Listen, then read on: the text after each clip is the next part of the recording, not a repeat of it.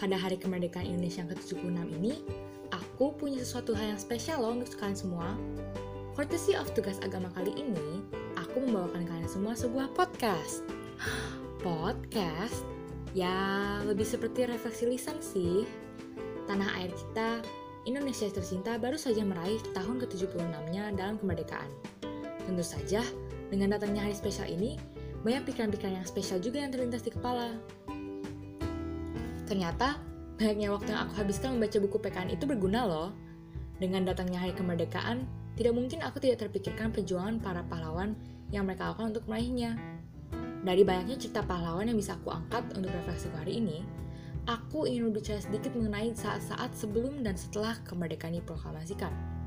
Yap, dan ketika aku bilang saat-saat, yang aku maksud benar-benar hanya beberapa saat, beberapa menit, mungkin detik-detik sebelum dan ketika Indonesia dinyatakan merdeka. Saat-saat ketika Indonesia masih dijajah, aku mau merenungkan apa sih yang kira-kira dirasakan presiden pertama kita? Malam kemarinnya, ia baru saja diculik oleh para pemuda Kerengas Dengklok yang ketika aku lihat kira-kira tuh membutuhkan waktu 4 jam untuk pergi dan kembali. Di sana, kemungkinan besar ia tidak mendapatkan cukup istirahat mengingat bahwa fakta alasan ia diculik bersama dengan partnernya Bapak Muhammad adalah untuk didesak agar menyatakan kemerdekaan Indonesia secepat-cepatnya. Ketika pulang ke Jakarta pun, kita tahu bahwa kedua golongan pada saat itu, golongan tua dan juga muda, langsung bergerak cepat untuk merumuskan naskah proklamasi kemerdekaan, yang kemudian diproklamasikan oleh Insinyur Soekarno pagi itu juga, dalam upacara yang kalau dibandingkan dengan yang sekarang diadakan di Istana Negara, ya cukup sederhana sih. Dari kejadian yang kita ketahui telah dilaluinya, aku mau merenung. Dalam keadaan yang letih dan ngantuk, ia pasti bangga sekali gak sih? Akan dirinya, akan teman-teman serta rekan kerja yang telah membantu untuk membedakan negara kita. Apakah mungkin pada saat ia memproklamasikannya, tangannya bergetar, memegang kertas naskah yang ia dan Muhammad Hatta tanda tangani hanya beberapa jam sebelumnya. Aku saja yang sudah urat malunya putus, masih sering bergetar ketika mempresentasikan sesuatu di depan kelas. Atau mungkin peristiwa tersebut lewat dengan sekejap karena betapa kencang adrenalin memompa dirinya. Mungkin saja baru kemudian ia dapat menikmati dirinya sendiri dan berpikir akan betapa hari itu akan diingat dengan bahagia sampai generasi-generasi yang akan datang. Semakin tidak terbayang bagiku bagaimana perasaan rakyat Indonesia pada saat itu ketika mendengar berita bahwa Indonesia akhirnya merdeka. Mereka yang kemungkinan besar telah merasakan sendiri bagaimana para prajurit penjajah berjalan melewati jalan rumah mereka.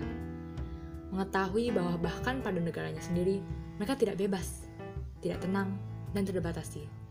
Bagaimana mereka diperlakukan sebegitu tidak manusiawinya oleh orang-orang yang berbicara dalam bahasa yang mereka tidak kenal.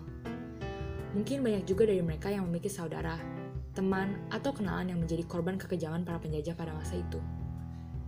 Ketika mendengar bahwa tanah air mereka akhirnya merdeka, seberapa bahagia mereka, seberapa lega mereka mengetahui bahwa akhirnya Indonesia yang dari alam milik mereka akhirnya dapat dinikmati sebagaimana mestinya yaitu oleh mereka dan bukan orang lain. Apakah mereka menangis dalam senang untuk mengetahui bahwa setelah hari itu, darah yang ditumpahkan demi kebebasan tidak perlu jatuh lagi? Bagi mereka yang sebelumnya telah mendengar rumor-rumor yang akan kekalahan Jepang, mereka yang telah menebak-nebak, menantikan kemerdekaan, mendengar proklamasi yang memberikan mereka kepastian akan kebebasan mereka, apakah akhirnya mereka dapat berhenti, menahan napas di dada? Lega akan datangnya hal yang sudah ditunggu-tunggu. Atau justru, apakah mereka masih merasa khawatir? Bertahun-tahun ketakutan serta kejahatan yang telah ditanam ke kejaman para penjajah tentunya bukan semena-mena luka yang hanya perlu hasaplas. Hal yang sudah mendalam seperti itu, apakah mereka masih merasa ragu? Dan ketika Belanda kembali mencoba merebut Indonesia yang kalau dilihat untuk punya KTP saja belum cukup umur, apakah mereka panik?